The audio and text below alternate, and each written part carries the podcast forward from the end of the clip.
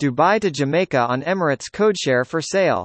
In a historic first for Jamaica and the Caribbean, Emirates Airlines, the largest airline in the Gulf Coast countries, GCC, is now selling seats to Jamaica. This arrangement opens gateways from the Middle East, Asia and Africa to Jamaica and the rest of the region. Minister of Tourism, Hon. Edmund Bartlett made the announcement today following high-level meetings between Jamaica's tourism officials and a team from Emirates Airlines led by His Highness Sheikh Ahmed bin Saeed Al Maktoum, Chairman of the Dubai World Trade Center Authority and Chairman and Chief Executive, Emirates Airline and Group, at the Arabian Travel Market, ATM, in Dubai. This groundbreaking agreement is a major outcome of Jamaica's debut participation in the Arabian travel market, which runs from May 9 to 12, 2022.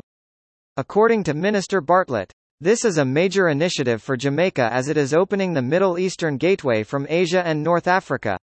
It is the first time that Destination Jamaica has been entered into the ticketing system of a GCC airline and gives the Jamaica Tourist Board, JTB, significant leverage to negotiate direct flights to the destination. Discussions began in October 2021 when Minister Bartlett and Director of Tourism, Donovan White made their first visit to Expo 2020 Dubai. Both Norman Manley and Sangster International airports are now listed in the airline system, with ticket pricing available accordingly. Flights are offered with options including JFK, New York, Newark, Boston and Orlando. One option goes through Malpensa, Italy, allowing access to the European market as well. Importantly, the flights are being sold by Emirates Holidays.